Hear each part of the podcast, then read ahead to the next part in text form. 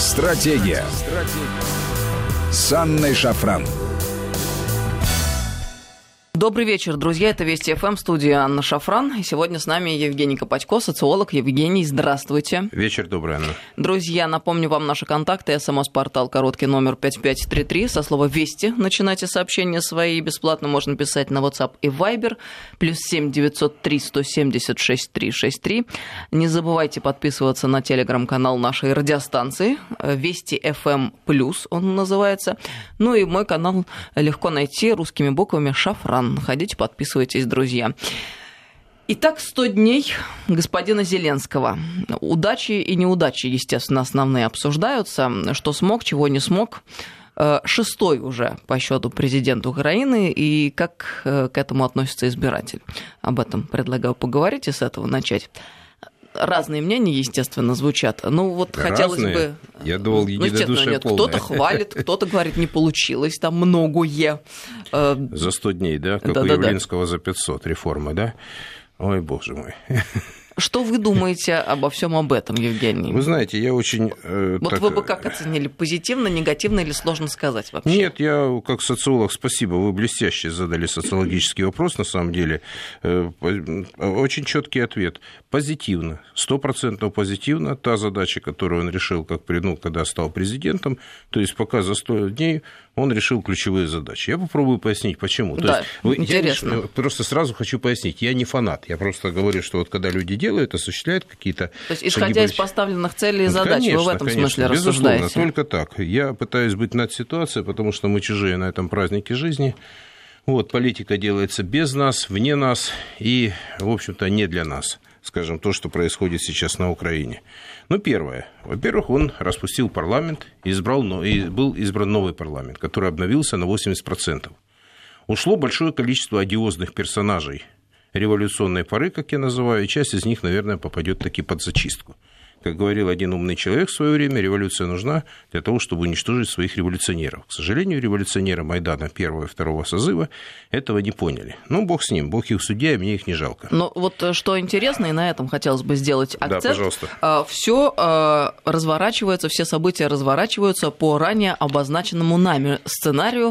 э, И вы, собственно, с этого начали. К сожалению, не Революция пожирает своих детей, мы это видим Ну, сегодня это не и наше, сейчас. то есть это специфика исторического развития, Нет, но вектор это развития. понятно, да. Но почему-то кажется нам порою, что история это где-то было давно, и есть некие общие формулы, которые как бы существуют сами по себе. Но Мгм, мы мгм. сегодня на примере Украины можем видеть, что эти формулы, они актуальны по сей день. Вот Безусловно, говорю. да, вы абсолютно правы, Анна, потому что, ну и плюс еще динамика с поправкой на нынешнее время, когда события закручиваются быстрее, спиральки быстрее двигаются от средневековья до э, постиндустриальной эпохи или уже там цифровой эпохи, я не знаю, как уже можно говорить об этом.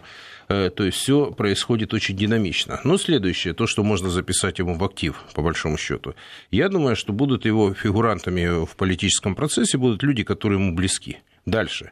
Ему удалось отодвинуть от власти всю старую гвардию, которая усердно, с фанатизмом, которая, э, которые говорили о том, что круче их только нет, как технологов. Я называю еще раз Порошенко, Тимошенко, оппозиционеров. То есть он их обыграл всех. Теперь следующий момент, на который я хочу обратить внимание, это его международная деятельность. Ну, давайте так. Визиты к крупнейшим европейским, крупнейшие европейские державы, самые влиятельные. Символический и знаковый визит на Нетаньяху на Украину – это фактор сильнейшей поддержки Зел- Зеленского, я считаю. Дальше, ну, вот у меня есть одно такое сомнение существенное относительно того, что я полагаю, что вот эта встреча э, Владимира Путина с Эммануэлем Макроном во Франции, как раз Путина пытаются втянуть вот в этот нормандский формат, и говорят, что в ближайшее время, ну, цитирую Макрона опять-таки, что встреча во Франции в нормандском формате состоится. Ну, не знаю, это Владимир Владимирович будет решать, конечно, но я полагаю, что оснований для того, чтобы встречаться, пока нет. Может быть, еще какие-то аргументы наступят, вот, вернее, предложат французы, потому что восьмерка это очень дохлое такое, дохлое предложение, извините, никому не нужное. А вот если взять э, в глобальной политике роль Франции, вот знаете, вот э, смотрите, я попробую вот осмыслить, что ли, роль Франции. Ведь, послушайте, она из пяти э, членов Совбеза ООН, которые имеют право вето. Ну, то есть французы Мне показалось, об этом вообще забыли. То есть американцы, россияне делают, э, ставят вето, там, ну, британцы, ну, китайцы тоже иногда. А французы в этом плане, я так полагаю, что в условиях вот нынешнего Брекзита всего пытаются как-то свою игру вести. Но это опять-таки наш прошлонедельный разговор о том, что на Украине появилась, э, как бы происходит такая сегментация. Вот, американцы свою роль, я говорю, закохтились, и они уходить не будут. Французы с немцами пытаются свою роль играть, они тоже пытаются каким-то образом влиять на процессы политические на Украине. Дальше, венгры, поляки, румыны, я уже об этом говорил, оно может быть менее выраженное, но с точки зрения реальной политики и, э, скажем, перетаскивания со временем ресурсов человеческих, территориальных, ну, каких хотите, на свою, э, на свою почву, я думаю, что для них это будет, э, для них это движение идет. Плюс израильтяне. Вот видите, я Россию в этом плане называю, ну, ставлю не то чтобы на последнее место, но я не могу понять, как это все происходит, что, ну, как бы мы с вами знаем и говорим, что должна делать Россия. Ну, этого не происходит. Вот такая вот картина маслом. А что касается французов и немцев, а, какая их, какова их роль а, на Украине интересы? Вот вы сейчас э, Интересы? сделали такую ремарку, хотелось бы поподробнее. Но я думаю, что все-таки сохраниться как участниками переговорного процесса, каким-то образом заниматься этими вопросами все-таки насилие, как бы рабочая сила Германии очень нужна, потому что сейчас вот информация проходит и от поляков, и от того, что э, к немцам потянулись украинцы. То есть, ну, в общем-то, открыли шлюз, э, дали без виз, и, собственно, экономическая ситуация такова, которая вынуждает большое количество людей, в общем-то, искать счастье в Европе, по большому счету. И сейчас Германия является, на мой взгляд, одной из привлекательных стран для украинских Э, зарабичан, как говорят, французов, я думаю, что здесь более такие глобальные вопросы. Это попытка, э, скажем, влияния, опять-таки, посредством через Украину на Россию, потому что все-таки зона напряжения очень жесткая. Не только американцы, но и европейцы. Почему? Потому что там масса проблем с новыми европейцами, я имею в виду теми же, с поляками, с прибалтами, ну, та же Украина, которая идет в фарватере этих всех дел. И европейцам не очень нравится, что, в общем-то, буфер сформировался, ну, уже сложился, вернее, такой буфер от моря до моря, как хотели в свое время поляки, так он уже существует, только под эгидой Соединенных Штатов. С другой стороны, Эммануэль Макрон сказал, на мой взгляд, сегодня очень важную знаковую вещь. Это и для нас имеет значение большое, что гегемония Запада, предпосылки ну, она теряется, ну, гегемония уходит. А это связано с тем, что, в принципе, это ошибки как и Европы, так и Соединенных Штатов. То есть там же такая интересная фраза построена, потому что и он сказал, что усиливается влияние роль России и Китая. И, безусловно, э, европейцы понимают, что для того, чтобы выстраивать свою политику, им нужна какая-то субъектность, потому что все время под зонтиком Соединенных Штатов жить невозможно. А так как действуют американцы, ну, Трамп действует, на мой взгляд, абсолютно четко в интересах интересах Соединенных Штатов ему, извините, глубоко плевать и на европейцев, и на э, африканцев, и на азиатов, неважно на кого.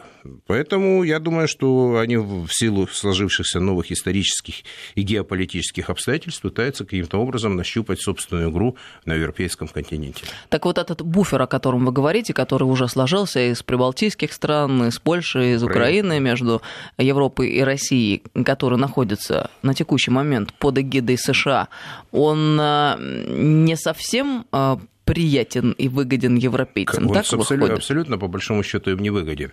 По той простой причине, что, опять-таки, если ссылаться на того же Бжезинского, то он сказал, что впервые вот после развала Советского Союза, ну, даже вот, э, доминирует заокеанское государство да, на территории Евразии. Ну, сейчас уже доминанта ее доминирование не такое явное, потому что Китай поднялся, там э, столкновения геополитические происходят с Китаем.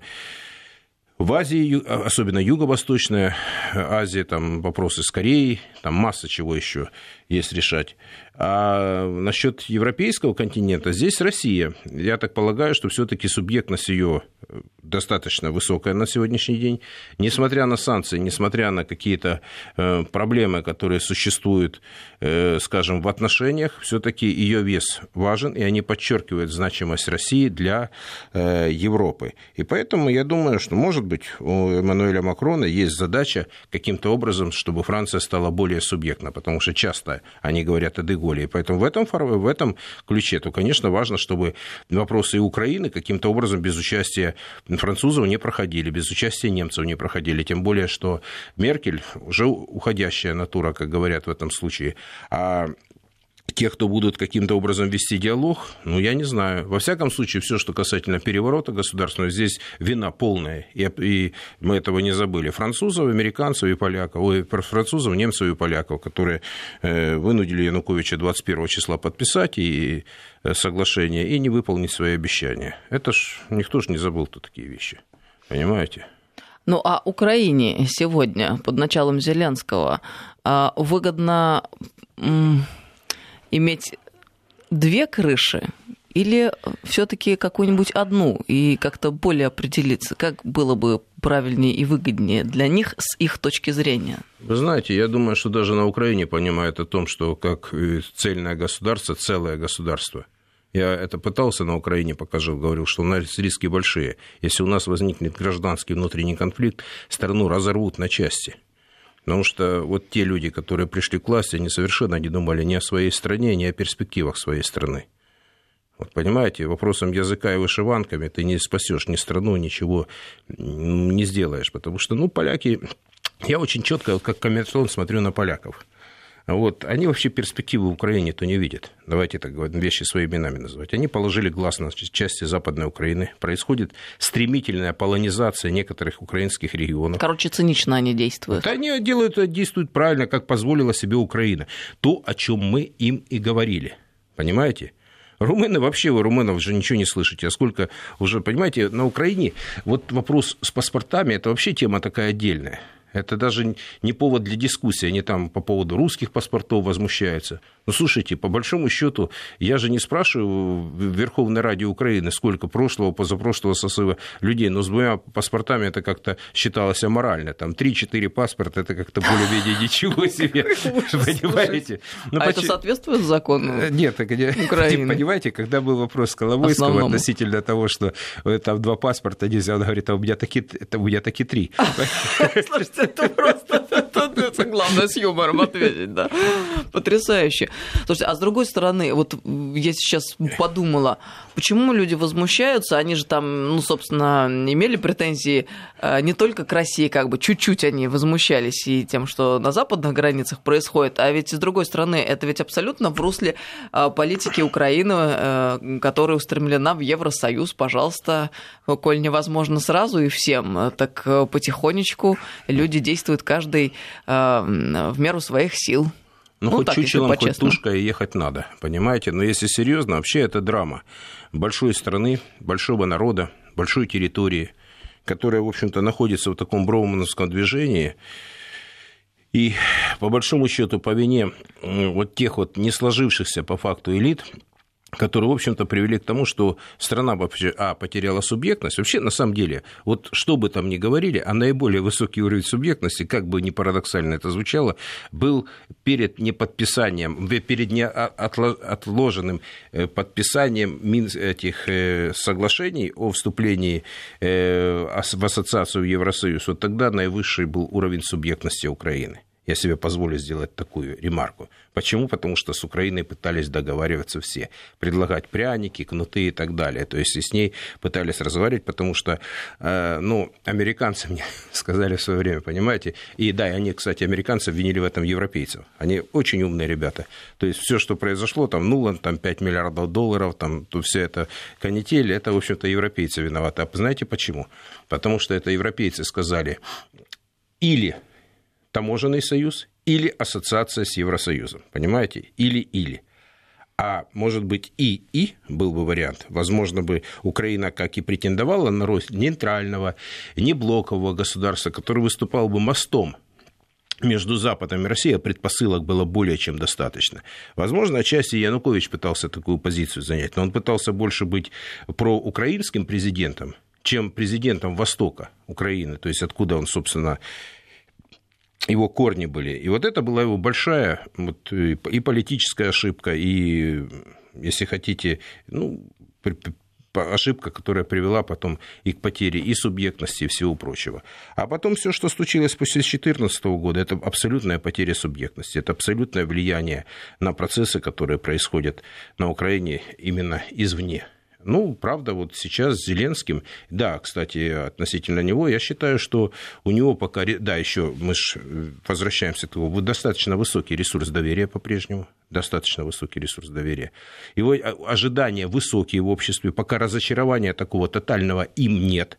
Он достаточно креативен, если хотите. Тут по-разному можно смотреть, народ смеется, но вы понимаете, я же говорю, что привет они России передали тоже – вот если будет возможность, я просто скажу, в чем риски, в общем-то, для России вот, с событиями, которые произошли на Украине. Может быть, позже, может быть, какая-то, какое-то время. Они это кто? Я имею в виду события, которые произошли на Украине, да, и э, те люди, которые пришли к власти, их действия могут э, создать дополнительные риски и проблемы для Российской Федерации, если быть четко и ясно, коротко сказать об этом. У нас очень много вырисовывается направлений для беседы сегодня, а вот мы еще пока рассуждали с вами, пока вы говорили, я так задалась вопросом, а что вот именно тогда, в 2014 году, сдетонировало в тот момент, после которого а, началось начало конца, извините за тавтологию? Ну, я думаю, что это гибель людей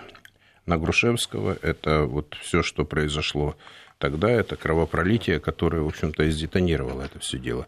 Ну и плюс... Нет, но до того там же люди начали собираться. Вообще, каким образом это все получилось? Вы знаете, когда я смотрел, как начиналось собираться, это еще был осень 2013 года, когда они подписали это, да, когда эти люди шли на Майдан с безумными глазами, вот, э, детей побыло. И вот когда я, знаете, вот увидел это в Москве, какая-то экзальтированная тетка говорит, что детей бьют, Понимаете, это такая жуть берет. Вот знаете, я тут не страх, это вот такая. Неужели вы этого не видите, что картинка, ну абсолютная. Вот эти идиоты, которые говорят, что детей бьют. Детей не надо таскать туда, где у них есть риск для жизни. Никаких детей там не побили, чтобы это было понятно. Потому что до сих пор вопрос не в детях.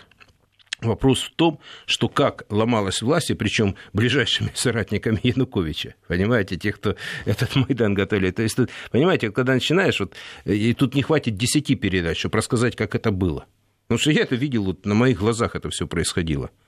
И вот эта вот э, ситуация, она выходила из-под контроля, уже ожидания этих событий были э, уже когда Россия заняла достаточно жесткую, жесткую позицию, сказали, что, ребята, если вы будете подписывать ассоциацию, а, кстати, а на Украине большинство, кстати, даже экспертного сообщества, чтобы вы понимали, полагали, что это чуть ли не вступление в Евросоюз. Даже социологи вопросы задавали. Вы за таможенный союз или европейский? Стоп, ребята. Ассоциация – это не таможенный союз. И они еще называли его таежным союзом. А на Украине тогда была такая раскладка – мы же мерили мониторинг, там делали на каждый месяц мы мониторили эту ситуацию. Так вот, когда спрашивали, вы хотите ассоциацию съезд? Большинство, да, мы хотим ассоциацию съезд. Вы хотите э, сотрудничать с Россией в рамках таможенного союза? Да. А потом человеку предлагается вопрос, выбирайте или-или. То есть то, что американцы сказали относительно европейцев. И тогда преимущество было все-таки в пользу таможенного союза. Но действия Виктора Федоровича Януковича и большой части его команды, я хочу сказать, что многие не поддерживали эту ситуацию, потому что понимали, разрыв с Россией – это риски для власти на Украине. То есть, ну, там же э, и Владимир Владимирович же сказал, говорит, вы читали эти 700 страниц? Я их ну, держал, эти материалы, я не скажу, что я читал выборочно, я вам откровенно говорю об этом. Ну, там не, не читали огромный этот текст люди, вы же, говорит, даже не знаете, что там написано. Но там была форма. Также никто не читал книгу «Украина, не Россия», никто не читал там какие-то вещи, касающиеся, есть символическая привязка. И вот у них сложилось впечатление, что это вот, э, решит все вопросы. Но для начала нужно было посмотреть риски, что потеряет Украина в этом случае, э, занять жесткую позицию с европейцами. Говорит, ребята, мы согласны подписать, но давайте, что мы минимизируем риски с русскими. Вот задача, в принципе, была решаема.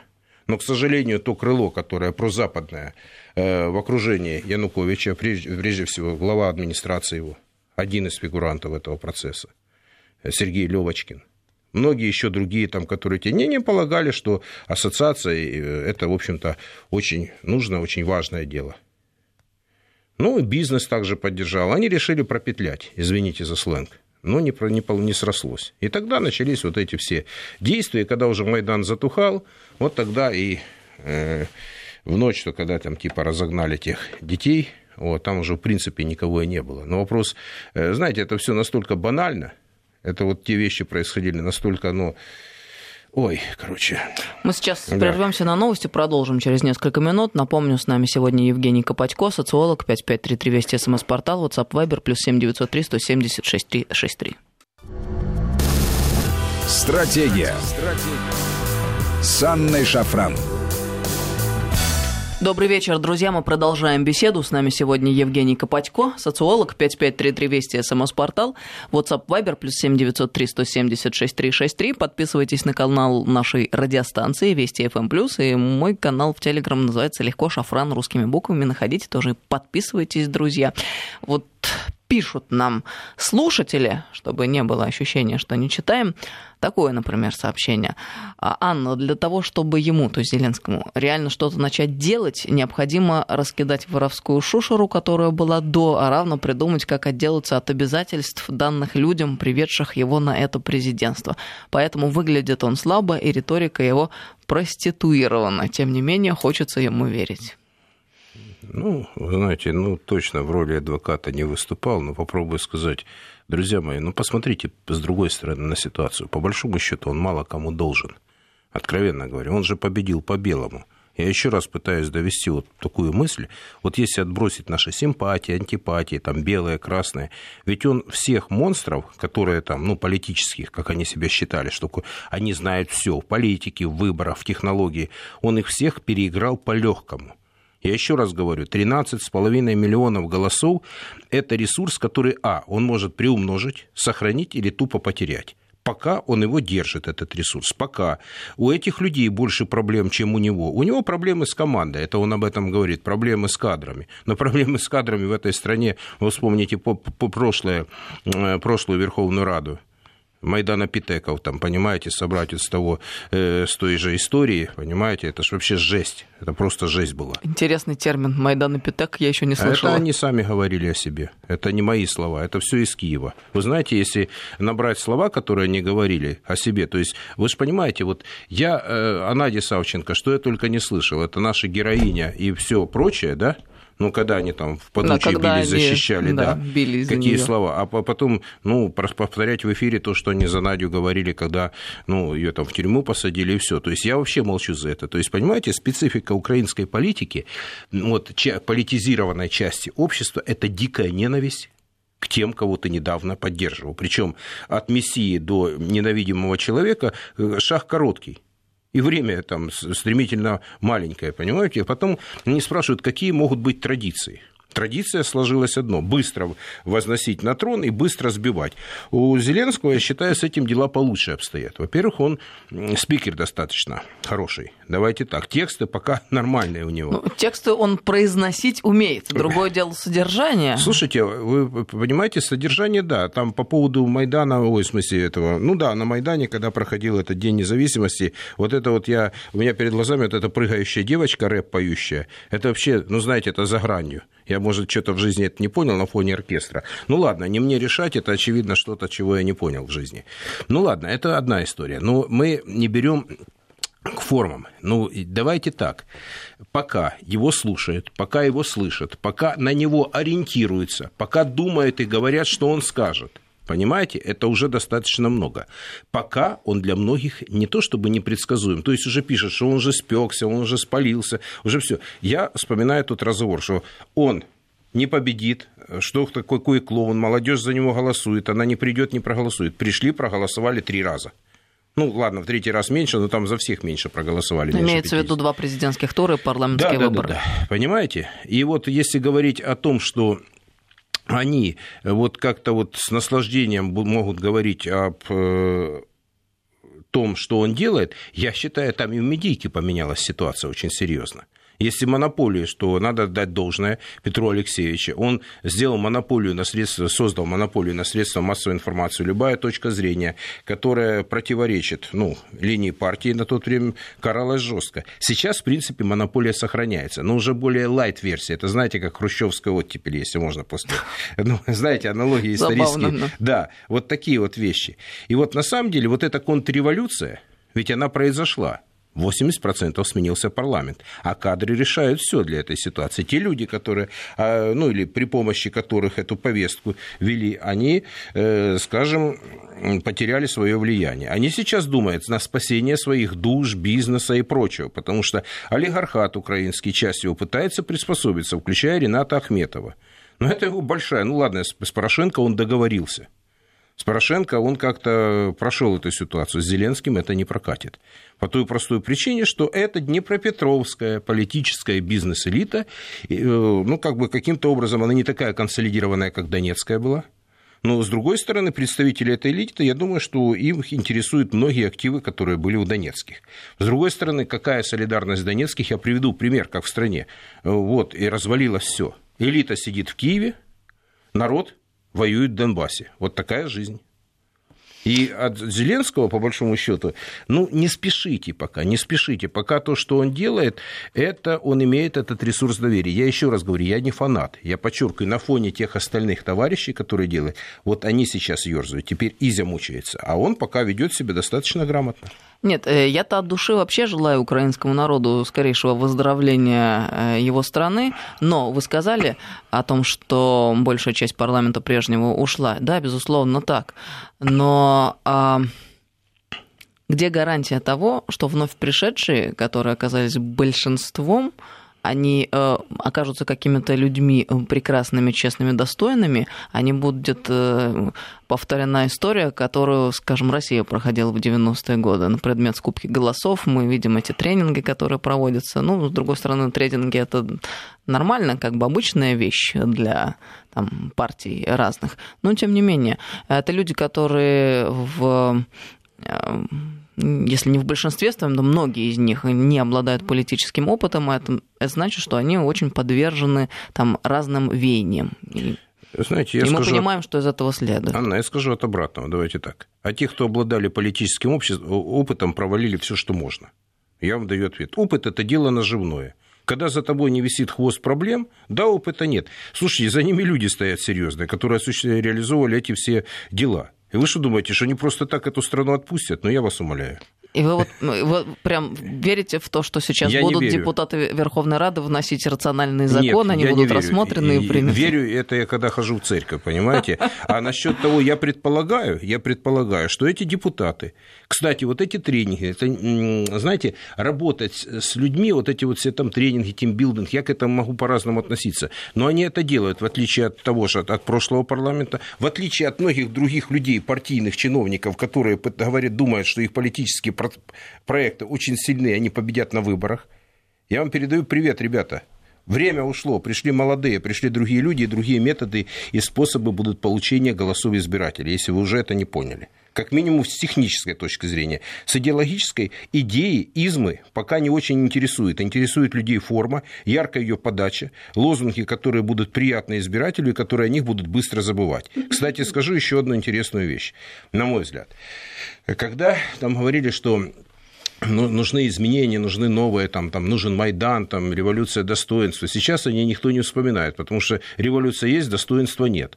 Потому что большинство тех людей, которые в революции, они в ней же и разочаровались. Откуда такие нелицеприятные э, высказывания относительно участников Майдана? Понимаете? Откуда оно взялось? Не с, не с чистого шлиста. Они там ненавидят уже тех, кто этот Майдан организовал. Но сейчас это, знаете, стирается. Память очень короткая. Стерли это. Теперь у нас, ребята, новая история. С белого листа начинаем. Символически прекрасная вещь. Забыли. Э, проснулись, забыли все. Но война на Донбассе не закончилась. Вот там проблема, которая, в общем-то, ключ к решению многих проблем Украины, это война в Донбассе. Вот это, они уже серьезно, это Согласна, уже без шуток. война вот в Донбассе это, без... это первый, э, первейший вообще наиважнейший вопрос. Но вот теперь а, ведь эм, такая серьезная опасность э, грозит Зеленскому в результате, там, если он с ней не справится, да, растеряет голоса очень быстро. В чем она заключается? В том, что вот есть он президент, обладающий пока еще доверием, и есть парламент, который в большинстве состоит из сторонников президента. И есть темы, а, а, которые являются наиважнейшими, которые должны быть решены в первых строках. Вы только что сказали, э, главным образом это Донбасс. А, естественно, это еще и языковой вопрос, э, который, как бы об этом не хотели замалчивать, он стоит. И э, вот так вот э, вопиет, в общем. Я хотела бы вспомнить торжественную речь, которую произнес Зеленский тут накануне на Майдане. Э, незалежности. Разбирали на фразы, да. А, финальная фраза у него тоже хороша была. Дорогие украинцы, мы разные, но едины, должны быть едины, потому что только тогда будем сильными, не ссориться из-за прошлого, а объединяться ради будущего. Украиноязычные и русскоговорящие, независимо от возраста, пола, вероисповедания, быть единым народом.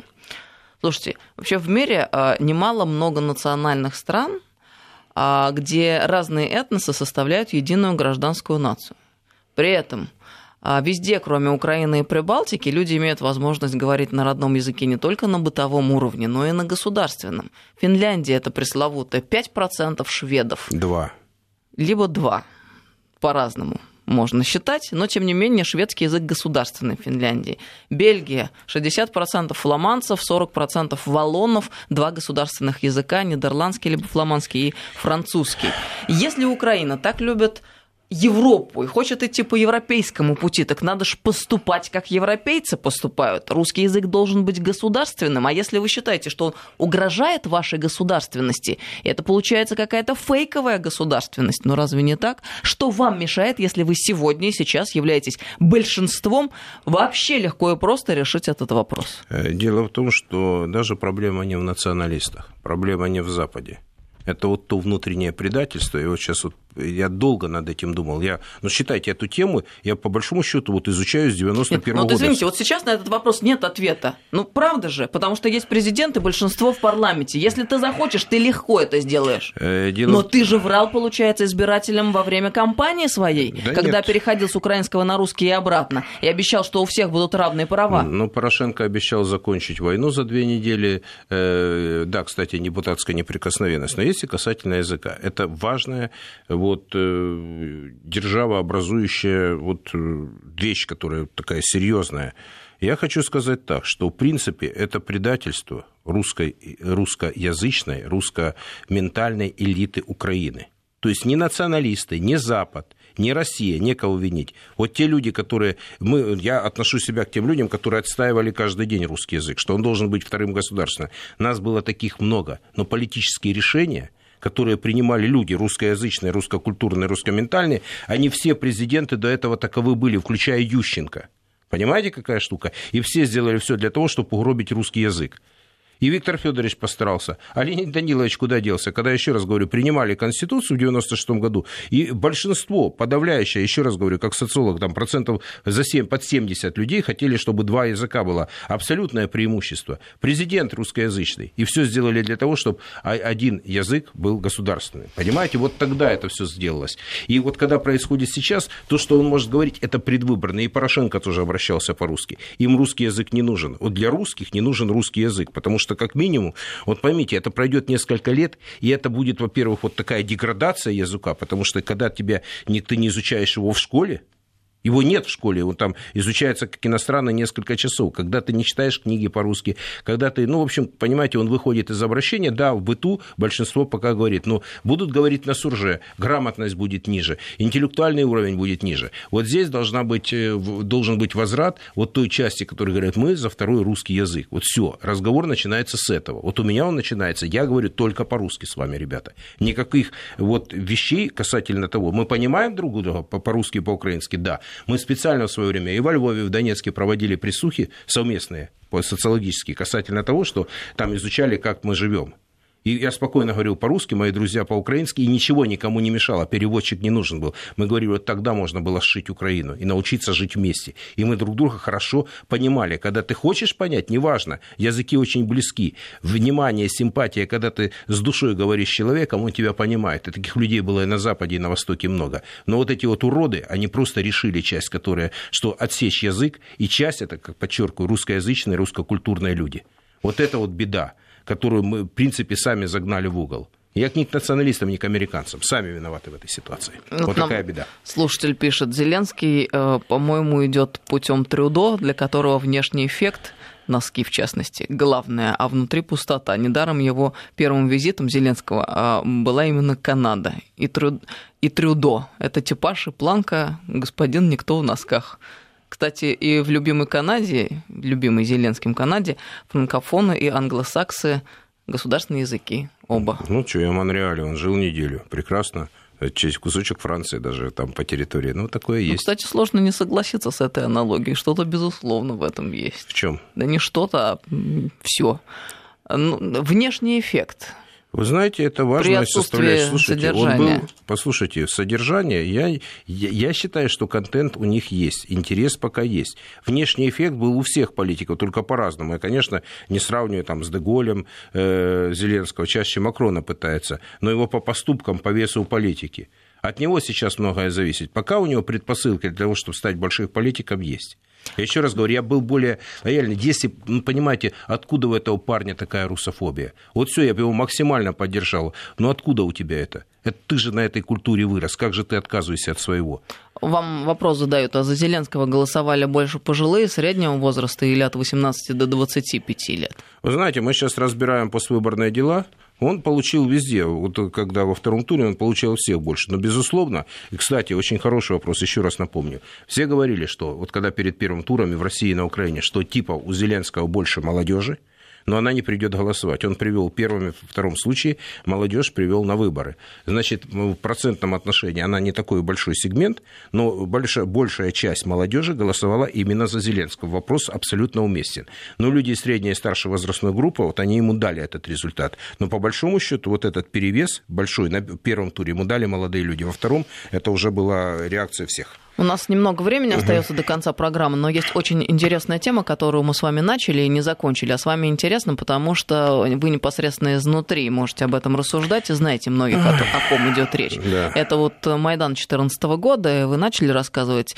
А, собственно, а, ну, выходит, ну, как и обычно бывает, э, сработала совокупность факторов Понятно, что и ближайшее окружение, и прозападное крыло, и уже э, работа, проведенная в обществе там, с помощью НКО и так далее, и работа по методичкам.